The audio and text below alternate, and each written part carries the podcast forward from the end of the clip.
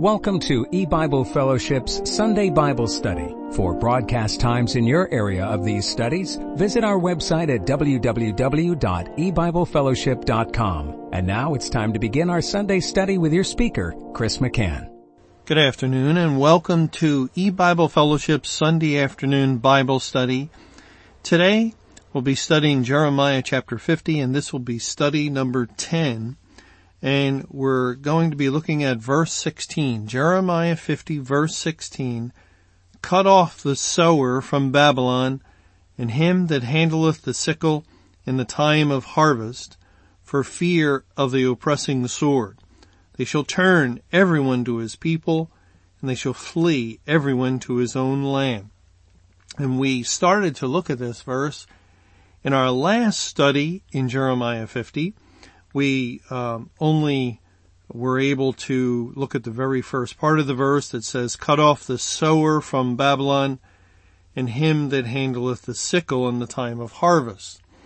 And we saw uh, how that this is referring to the Lord Jesus Christ. The possibilities are that it's speaking of the sowing process because we, we do know that God has ended uh, his sowing program or to say it another way, his evangelization program. God is no longer sending forth the gospel in order that people hear and become saved.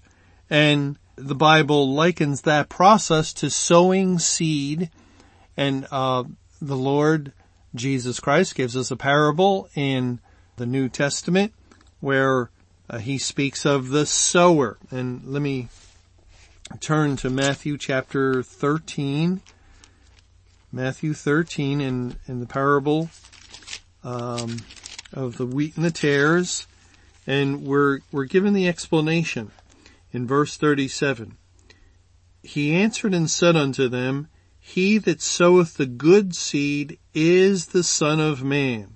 He that soweth the good seed, the gospel, the word of God, and the seed falls upon the hearts of men, and then with some, it cares of this life come up and the seed is no good, and with others, Satan comes and snatches it away. But the one that does the sowing, is the Son of Man and the Son of Man is Jesus Christ and He is the sower. There is the Lord Jesus who is behind the gospel effort to bring His word to the world. Remember when the Bible tells us concerning those that bring glad tidings of good news. In one place, which would be um, Romans chapter 10. Here's how God puts it. Romans 10 and verse 15. And how shall they preach except they be sent as it is written, how beautiful are the feet of them that preach the gospel of peace and bring glad tidings of good things. So there, uh, it, it's speaking of God's people that go forth or went forth with the gospel into the world at God's beckoning to preach the things that he would have them to say. Now in the book of Isaiah, uh, really which Romans 10 is referring to, it reads slightly different. In Isaiah 52 verse 7, it says, how beautiful upon the mountains are the feet of him that bringeth good tidings, that publisheth peace, that bringeth good tidings of good, that publisheth salvation, that saith unto Zion, thy God reigneth. Do you notice the difference? Romans 10:15 says how beautiful are the feet of them, and Isaiah 52 7 does not say them, but it says how beautiful upon the mountains are the feet of him. And that's because Christ is behind the sending forth of his people. Now, which of us would of ourselves go forth carrying the message of the gospel in the day of salvation when it was still possible? and subject ourselves to ridicule and, and affliction and tribulation that association with the gospel brings. Well, none of us would do it of ourselves. It was God working in us to will and do of His good pleasure.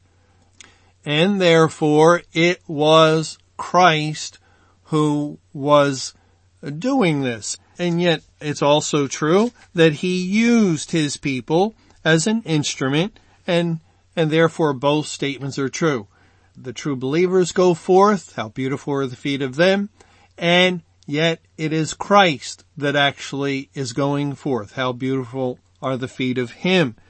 He is the sower, the, the mover of His people, the one who is behind every earnest and sincere and true and faithful effort to get the gospel out to the world it was the Lord Jesus Christ. He is the sower and, and there is no other.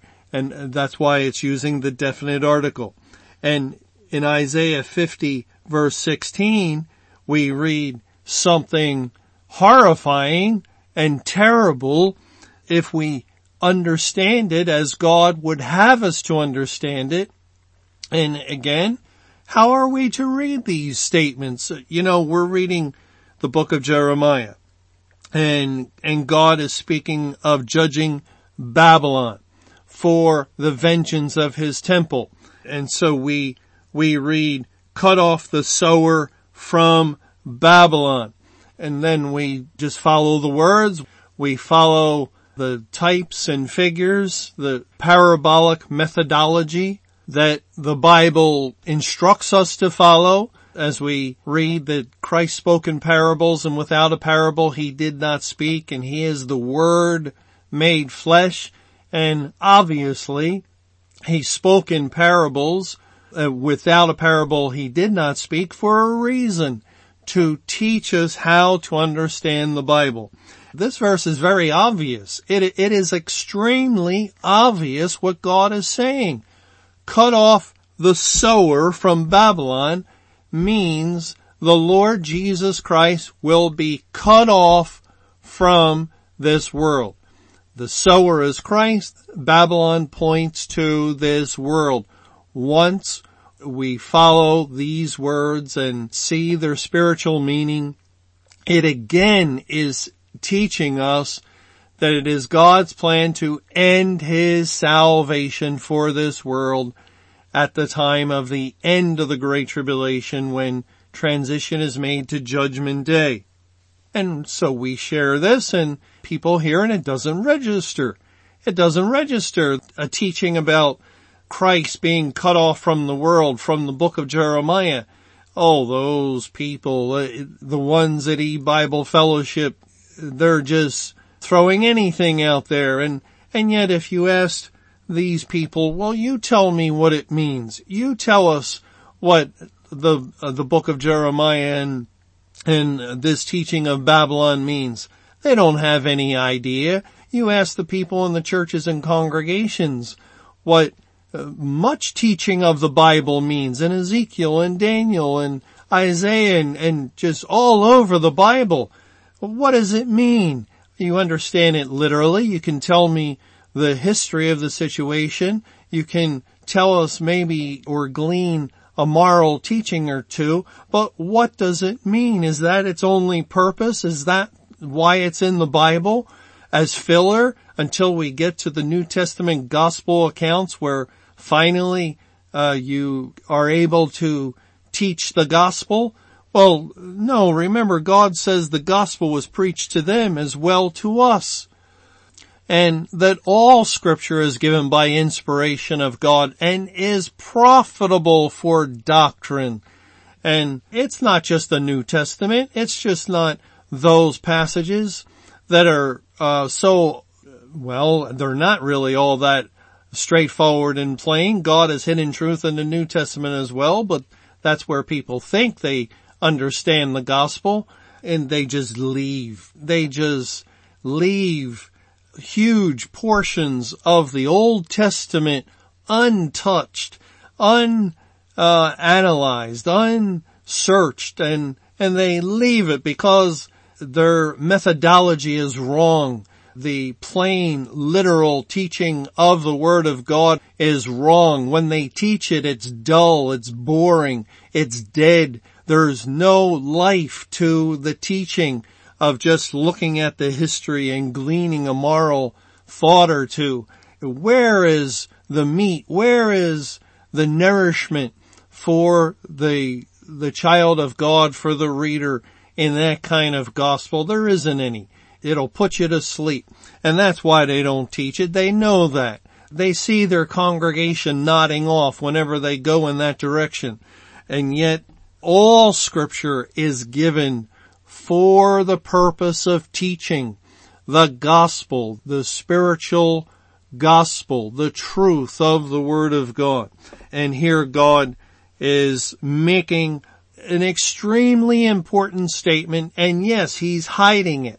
He's couching it in, in this picture, this historical picture of the destruction of Babylon after Babylon has destroyed Judea. And, and we know what that is pointing to. Satan, he's likened himself to the king of Babylon and his kingdom to Babylon comes against the church, destroys the churches as the man of sin for 23 years and then he is destroyed. His kingdom is destroyed by God and what is the judgment? Cut off the sower from Babylon, the Lord Jesus. And it goes on to say, him that handleth the sickle in the time of harvest. Now, it was the sower and now it's not them. It doesn't say them that handleth the sickle, but him because it's one and the same person. And again, this is not referring to the process of harvest, the process of sowing or the process of uh, handling the sickle. It's referring to the person. The person is cut off from Babylon. And the Lord Jesus has cut off himself from this world.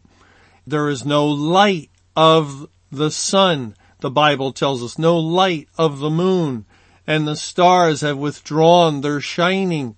The light of the gospel it has been removed. The voice of the bridegroom and of the bride shall be heard no more at all in thee, because the sower and him that handleth the sickle, both referring to Jesus Christ, have been cut off from her. Eh, well, it doesn't mean where it says in Revelation 18, the voice of the bridegroom and of the bride shall no more be heard in her that God's people will not be speaking. That's what we're doing. That's what we've been doing for almost um, for quite some time since May 21, 2011. We have continued to speak, and we speak uh, over the internet. Well, anybody could hear that speaking into this world.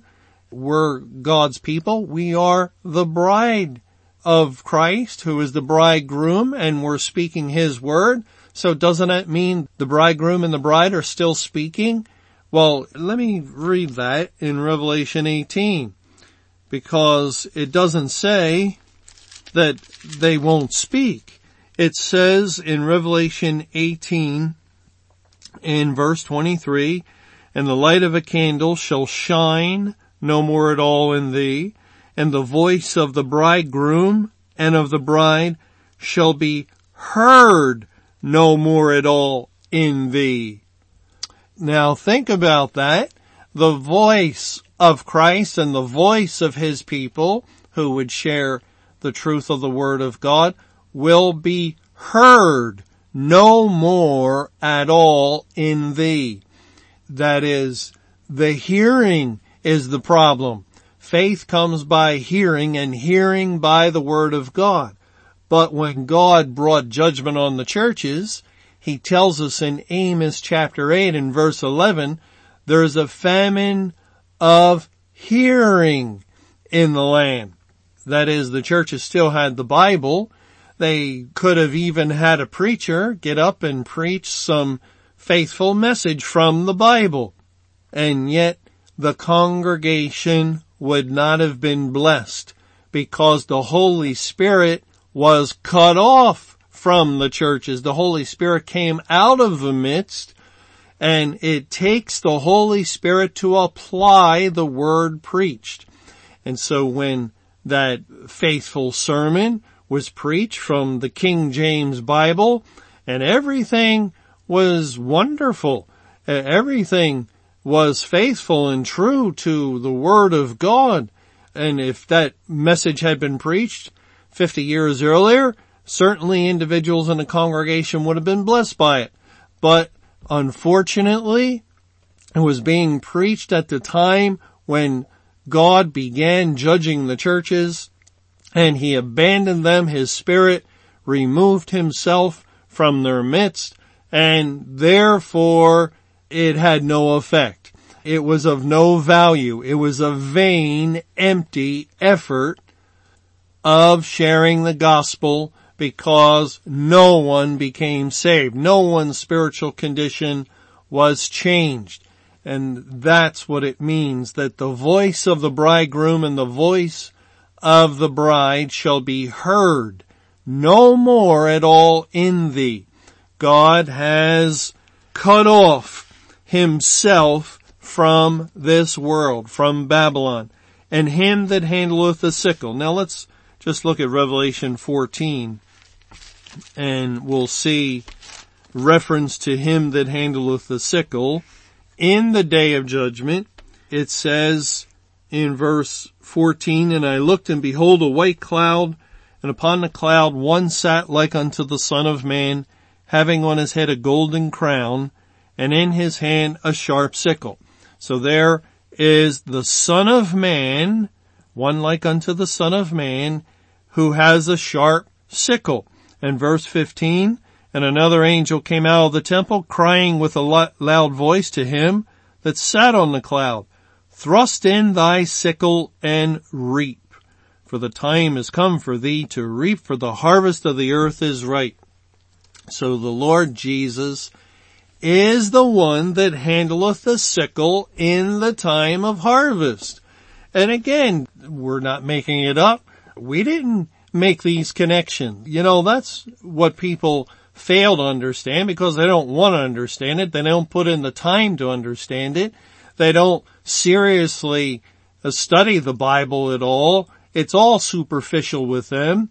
They just want to be able to make their statements of the Bible and uh, with without um, interference. They they they don't want anyone correcting them, and and they don't. If they don't like something, they'll just shoot it down, and and they certainly don't like the idea of God judging the world on May 21, 2011. But they're not earnest Bereans to search these things out to see if it's so. And, and what can you do? Well, we can't do anything. It's God who moves within His people. And it's God who will have His people, once they hear, search the Bible to see if it's so in a very positive way. Their minds are open to what God might teach them. But that's not the case with those that are not God's people they will not search the Bible to see if something's so. If they search the Bible, and, and many do, it will be to show how it's not so. They will have a negative intent. They will search the Bible with an eye and an ear, searching for anything that might disagree, searching for anything that they can use to counter as though it's some sort of fight and battle and they have their point and they must destroy the opposition's point like a debate. And that is not how we search the Bible.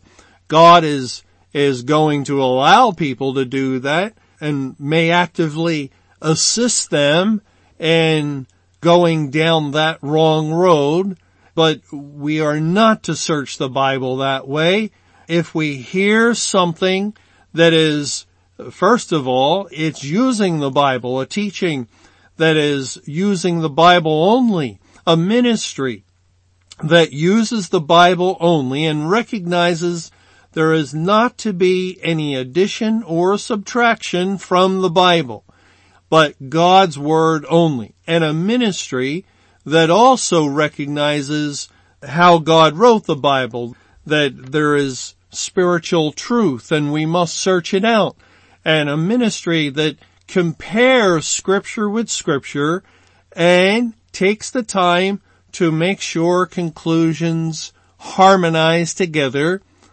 This kind of ministry, at least, at the very minimum, ought to be listened to or ought to have the one who is hearing what that ministry is teaching at least have or put in the effort of a noble Berean to search it out to see if it's so. And there's no excuse for not doing that. And when people just write it off and, and say, oh, I won't listen, I won't listen to them, I won't listen to that, they have their minds made up and they are not doing what God would have his people to do when it comes to investigating doctrine, investigating uh, things that are put forth from the Word of God. Well, alright, let's go back to verse 16. Cut off the sower from Babylon and him that handleth the sickle in the time of harvest. Now that's a very interesting statement. It is just amazing actually that God is describing the judgment of Babylon. He has been going into detail already. He'll go into much more detail concerning his judgment upon Babylon for the vengeance of his temple. And as we've seen, Babylon represents the world in the day of judgment. And so there is an association being made here between Babylon and harvest. Cut off the sower from Babylon and him that handleth the sickle. When is that to happen? In the time of harvest. And if we go to that same parable in Matthew 13, parable of the wheat and the tares, we read verse 37 that spoke of the one that sows the seed the good seed is the son of man. Well, as it continues, as Christ continues to explain the parable, it says in verse 38, the field is the world, the good seed are the children of the kingdom, but the tares are the children of the wicked one. The enemy that sowed them is the devil. The harvest is the end of the world and the reapers are the angels. Notice that statement the harvest is the end of the world.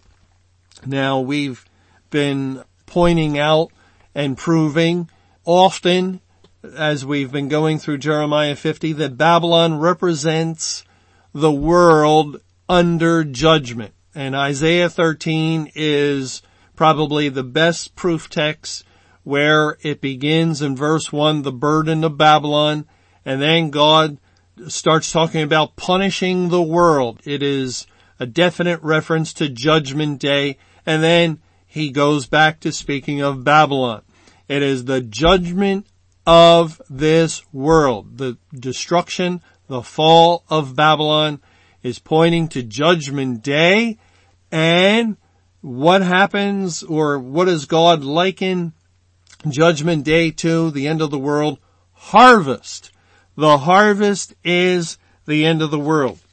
So we find this reference with, to Babylon and harvest. Now let's look at some other interesting things concerning harvest. For instance, in Genesis chapter 45, and again, this is, this must be understood parabolically or spiritually. And in order for anyone to understand spiritual things, they themselves must be spiritual. Anyone not saved does not have a spiritual mind. They don't have the Spirit of God within. And so they naturally, they lean, they move in the direction of carnal understandings.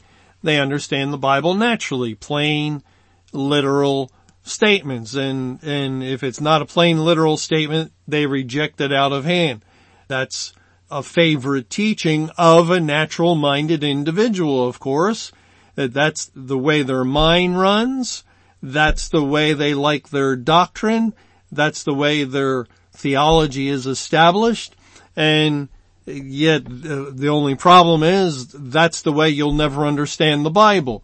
The Bible tells us in 1 Corinthians 2, we must compare scripture with scripture, spiritual with spiritual, and then the Holy Ghost teaches. Well, in Genesis 45, we have the historical parable, and that means it's true history.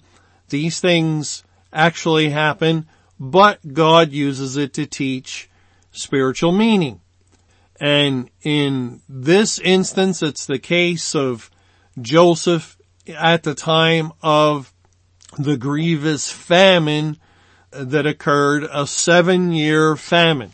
And God tells us in Acts 7, and I'll, I'll just read this before we look at the verse in Genesis 45. In Acts 7 verse 11, speaking of that same time, now there came a dearth over all the land of Egypt and Canaan and great affliction and our fathers found no sustenance.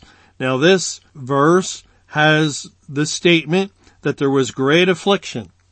And the, the Greek words are identical here to Matthew 24 statement of great tribulation.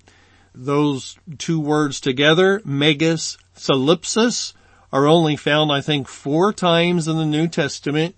In Matthew 24, in uh, uh, Revelation 2, and Revelation 7, and here in Acts 7. And they always point to the Great Tribulation period. Therefore, since God identifies the dearth, the seven year famine in Joseph's day as great tribulation, he wants us to know that that's exactly what it's picturing spiritually. Well, finally, after concealing himself for the first couple of years of the famine, and please read the account, it's just one of the most dramatic and wonderful accounts in the Bible. And finally, after the first two years, Joseph reveals himself to his brethren. And this pictures after the first part of the Great Tribulation, God will reveal himself to his people, the elect. And, and once Joseph reveals himself to his brethren, they return to their father Jacob and they all leave the land of Canaan and enter into Egypt to be cared for and nourished by Joseph that pictures God's people learning the truth once the scriptures have been unsealed and Christ reveals himself to them that they must leave the churches and go into the world. Well, in this setting that Acts 7:11 calls great tribulation, we read in verse 6 of Genesis 45, for these two years has the famine been in the land. And yet there are five years. Uh, again, notice how the, this famine is broken up, two years and five years. The most grievous time was the first two years, which relates to the first part of the Great Tribulation, the 2300 evening mornings. Then there was the latter rain for about 17 years to total that 23 year Great Tribulation period. Now it so happens once Joseph reveals himself and his brethren go back to their father Jacob and Jacob enters Egypt at the age of 130 in the year 1877 BC that Jacob will live in Egypt for 17 years and then die at age 147. And that is another reference God is making to the duration of the Great Tribulation. After that dividing point, there are 17 years and then comes the end of the Great Tribulation. Well, let me just read this in Genesis 45:26 For these 2 years has the famine been in the land and yet there are 5 years in the which there shall neither be earing nor harvest. Now that I never noticed before, but it is teaching us about the seven year famine. Joseph is telling his brethren there will be no harvest during the seven years. And how can we relate that? Well, the, it typifies the Great Tribulation. Therefore, it's as though Christ is saying there will be no harvest throughout the period of the Great Tribulation, which implies that at the end of the Great Tribulation, there will be harvest. Now let's look at another verse in Joel. In Joel chapter 3, Joel 3, we read in verse 13, put ye in the sickle for the harvest is ripe. And remember we saw in Revelation 14 judgment day that Christ is the one handling the sickle and it mentions the harvest being ripe just like it does here. Put ye in the sickle for the harvest is ripe. Come, get you down for the press is full. The fats overflow for their wickedness is great. Multitudes, multitudes in the valley of decision for the day of Jehovah is near in the valley of decision. The sun and the moon shall be darkened and the stars shall withdraw their shining. Now, why did I read this? We see the language of harvest, that it matches perfectly with Revelation 14 and here in Joel 3.13, put in the sickle, the harvest is ripe. And then it's linked to the sun is darkened, the sun and the moon shall be darkened, and the stars shall withdraw their shining. Now, that we know from Matthew 24, 29 occurs, that, that is this language of Joel 3.15, the sun and the moon is, is dark and the stars, uh, withdrawing their shining. It certainly identifies with Matthew 24, 29, immediately after the tribulation, the sun shall be darkened and the moon shall not give her light and the stars shall fall. You see, what did Genesis 45, 6 say? Well, there'll be two years, that the famine's been already and five more years in which there will not be earing nor harvest. No harvest for the duration of the Great Tribulation. And, and now in Joel 3, put in the sickle. And remember that, that statement in Mark 4. Let me quickly turn there. It's Mark 4 verse 29 where it says, but when the fruit is brought forth, immediately he putteth in the sickle because the harvest is come. When the fruit is brought forth when, again, we must understand the Bible on the Bible's terms. God isn't talking about farmers. He's talking about His harvest. He's the husbandman. He's the one that sends the early and latter rain. He's the one that's been patiently waiting for the precious fruit of the earth. And that fruit are those that He has saved. And once he saved them, immediately he puts in the sickle.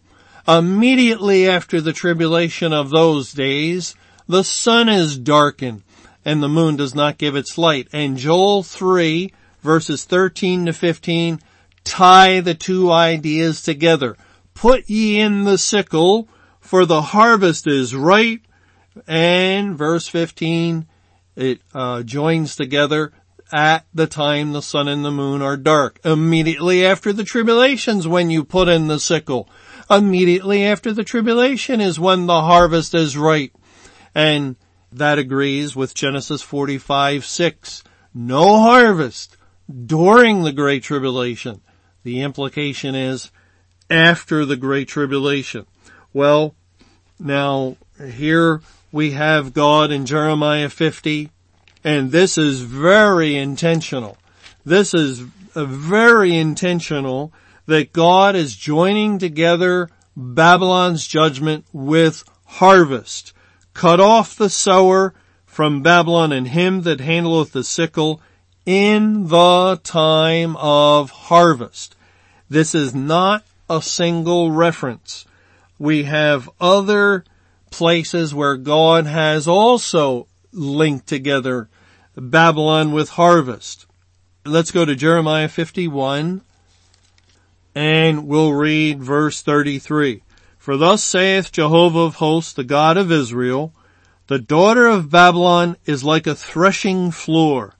It is time to thresh her. Yet a little while, and the time of her harvest shall come. Babylon, the time of her harvest will come. Again, God relates Babylon's fall, Babylon's destruction to harvest. Well, uh, yes, uh, he did it in Jeremiah 50 and Jeremiah 51, but that's um, maybe just using a figure of speech. Uh, you know, that that's how people's minds work. The natural minded man, they don't get it. No matter how uh, how many times God says it, they it, as long as God is saying it in a spiritual way, it goes right past them. And yet uh, he wants to make sure we get this. This is an important point. Babylon and harvest are, are related. Not only Babylon, but a specific time. Babylon's fall. In Jeremiah 50, verse 15, the verse we looked at last, last week, shout against her roundabout. She has given her hand. Her foundations are fallen. Her walls are thrown down. Then cut off the sower in the time of har- from Babylon in the time of harvest. In Jeremiah 51, it says in verse 8, Babylon is suddenly fallen and destroyed. Howl for her. There's other statements concerning Babylon's fall in um, Jeremiah 51 in verse um, verse 49 as Babylon has caused the slain of Israel to fall so at Babylon shall fall the slain of all the earth. Babylon's fall, and we read of harvest in Isaiah chapter 21. In Isaiah 21, it says in verses 9 and 10, And behold, here cometh a chariot of men with a couple of horsemen. And he answered and said, Babylon is fallen, is fallen, and all the graven images of her gods he has broken unto the ground. O my threshing and the corn of my floor. Now you'll remember the word threshing relates to harvest and certainly the corn of my floor does also. That which I have heard of Jehovah of hosts, the God of Israel, have I declared unto you. Again, a third time, God relates Babylon at the point of Babylon's fall to harvest. O my threshing in the corn of my floor. Now, let's go to Revelation 14. And we went here earlier, but now let's see something very significant. In Revelation 14, the context, we know Revelation 14 deals with judgment day. Just look at verse 10. The same shall drink of the wine of the wrath of God, which is poured out without mixture into the cup of his indignation, and he shall be tormented with fire and brimstone in the presence of the holy angels and in the presence of the Lamb, and the smoke of their torment ascendeth up for ever and ever, and they have no rest day nor night, who worship the beast in his image, and whosoever receiveth the mark of his name. And then Following that, it goes on to speak of harvest or uses harvest language. We, we saw earlier the couple of verses of Christ putting in the sickle. But the context of this language of the cup of God's wrath, of the Lord Jesus putting in the sickle, is established in verse 8 of Revelation 14. And there it says, And there followed another angel saying, Babylon is fallen, is fallen, that great city, because she made all nations drink of the wine of the wrath of her fornication. Do you see it? Do you see what God has done? Again, judgment day. There's no question. Judgment day, not the judgment uh, on the churches, only insofar as judgment began there, and we could say judgment day began therefore at that point, but, but this is the judgment of the world. That's, that's clearly what's in view. This is the judgment of all of the unsaved people of the earth, which would include those in the churches, but this is judgment day and it begins with Babylon's fall and then we read of harvest in Revelation 14. Uh, I didn't read hardly any of what God was saying here in Revelation 14, 14.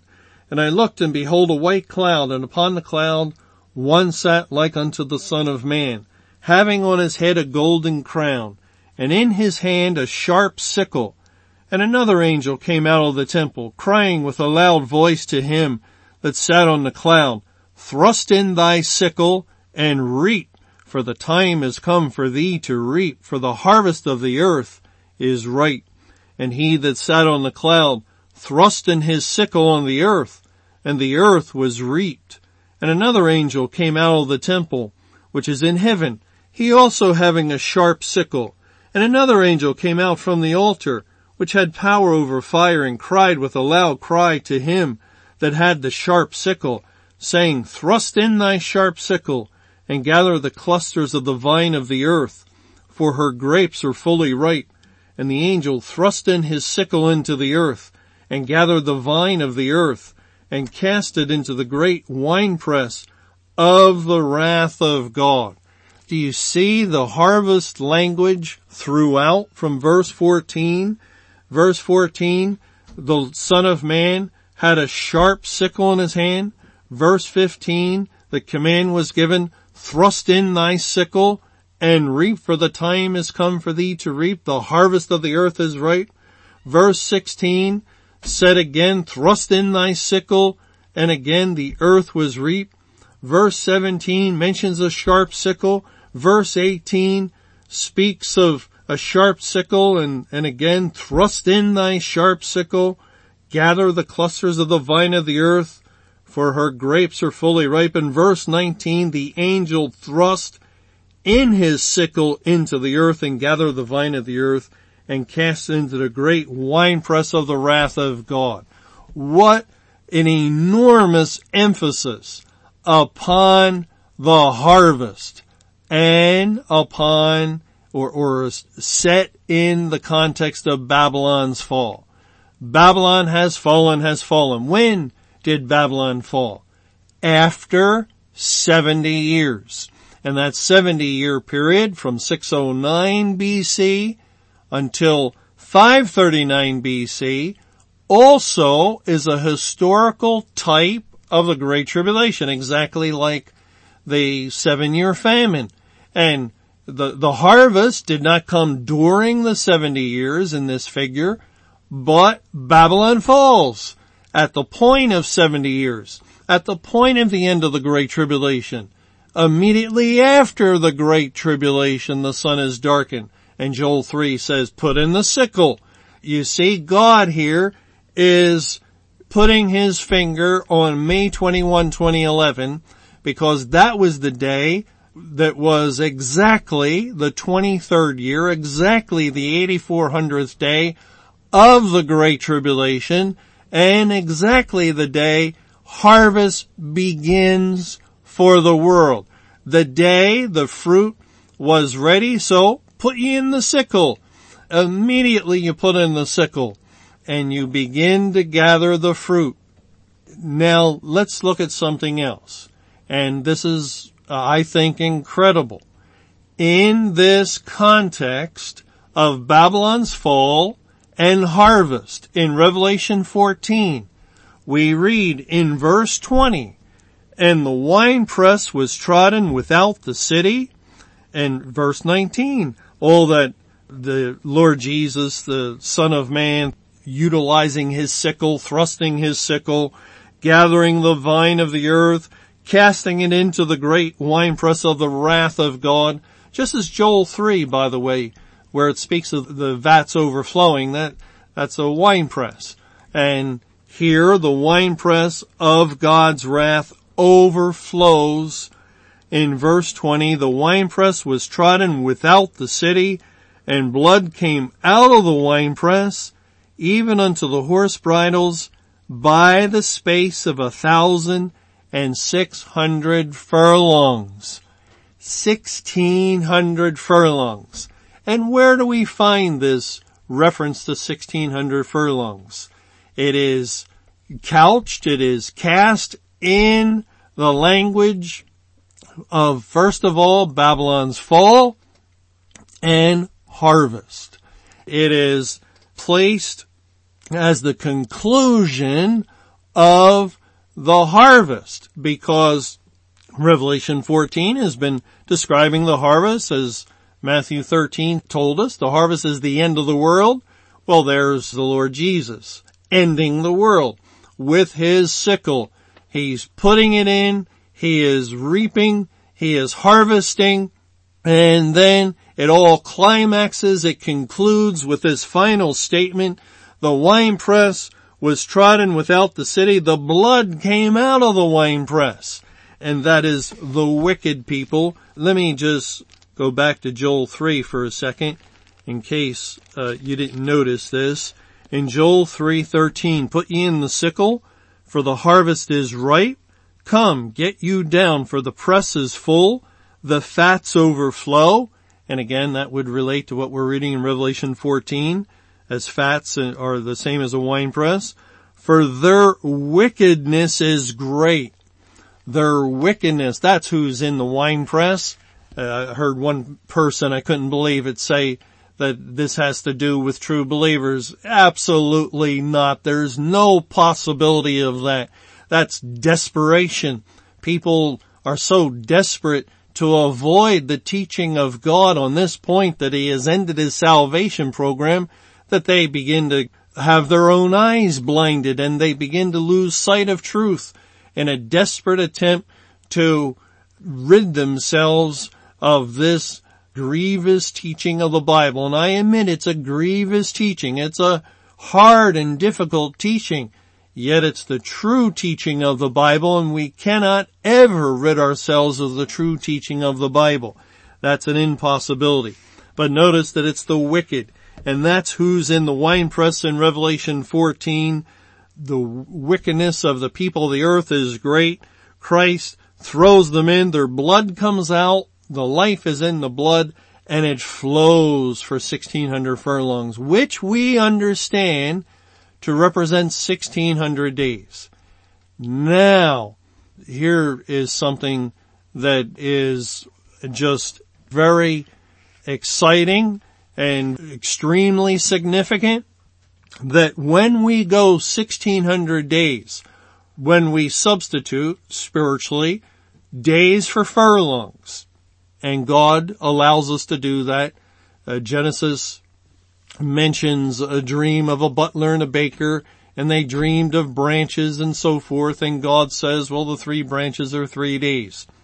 There's other examples in the Bible where God uses various items to represent time and time references. And so we have biblical authority that God has set biblical precedent. It's much like lawyers, you know, they're always speaking of precedent.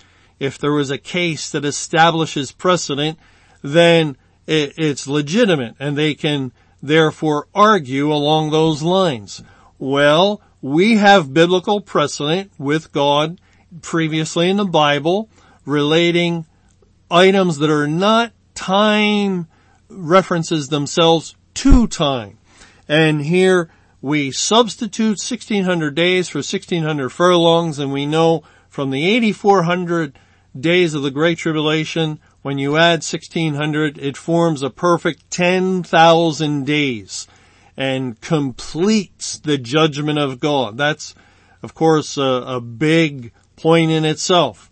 But also, if we go 1600 days from May 21, 2011, Babylon's fall, the end of the Great Tribulation, the point of Babylon is fallen is fallen, and the beginning of harvest as God speaks of Babylon's fall in Jeremiah 50, in Jeremiah 51, in Isaiah 21, in connection with harvest. So harvest begins on May 21, 2011 at Babylon's fall.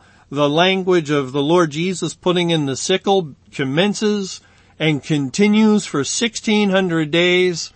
And what is that 1600th day? What is the 10,000th day or the 1600th day? Let, us stay focused on that. From May 21, 2011, what happened 1600 days later? It is the last day of the Feast of Tabernacles. We know that. Uh, October 7th in 2015. Yes, but we do not focus as much on the fact that the Feast of Tabernacles was held in conjunction with, simultaneously with, the Feast of Ingathering. It says in Exodus 23, Exodus 23 and verse 16, And the Feast of Harvest, the first fruits of thy labors which thou hast sown in the field, and the Feast of Ingathering. He had two harvests, the first fruits, they were part of the harvest, and the fruit that comes in at the end during the Feast of Ingathering, and they're all part of the Feast of Harvest. But in particular, Ingathering is that feast that identifies with Matthew 13, uh, verse 39 statement. The harvest is the end of the world. And so the feast of ingathering is the feast of harvest. As it says in Leviticus 23, in verse 34, speak unto the children of Israel, saying the 15th day of the seventh month shall be the feast of tabernacles for seven days. We know that. Then again in verse 39 of Leviticus 23, also in the 15th day of the seventh month, when ye have gathered in the fruit of the land, ye shall keep a feast unto Jehovah seven days. On the first day shall be a Sabbath, and on the eighth day shall be a Sabbath. The language for the Feast of Ingathering is identical to the language for the Feast of Tabernacles, which means that everything we understand about tabernacles, the timing, the duration, and so forth, also is true of the Feast of Ingathering, or it could be called the Feast of Harvest, and it is a time when the fruit is gathered in. Exodus 34:22 says, "And thou shalt observe the feast of weeks of the first fruits of wheat harvest, and the feast of ingathering at the year's end." Deuteronomy 16 also says the same thing in Deuteronomy 16 in verse 16. Three times in a year shall all the male, all thy males appear before Jehovah thy God in the place which he shall choose, in the feast of unleavened bread, and the feast of weeks, and the feast of tabernacles, and they shall not appear before Jehovah empty.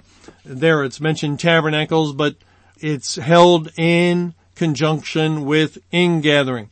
Therefore, October 7th, 2015, which is the last day of the Feast of Tabernacles, is also the last day of the Feast of Ingathering. It is the last day of harvest. And, and now can you see the incredible significance of God giving us that number, that statement in Revelation 14 in the context of Babylon's fall and harvest and, and then we find a number. Oh, it, it just happened to be there. It just happened to be there. Yes, 1600 fits with 8400 and forms a perfect 10,000. Yes, 1600 breaks down to 40 times 40 and would point to severe testing. And yes, it happens to fall on the last day of tabernacles, the last day of harvest, at 1600 days later, which would indicate the end, the conclusion of harvest, but that's all meaningless. That's all meaningless. No, no, that's not meaningless.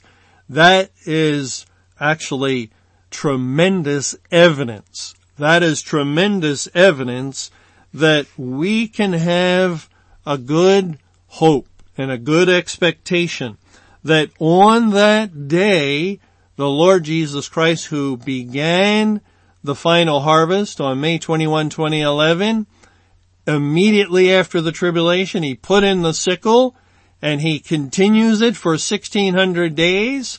And then he ends his harvest.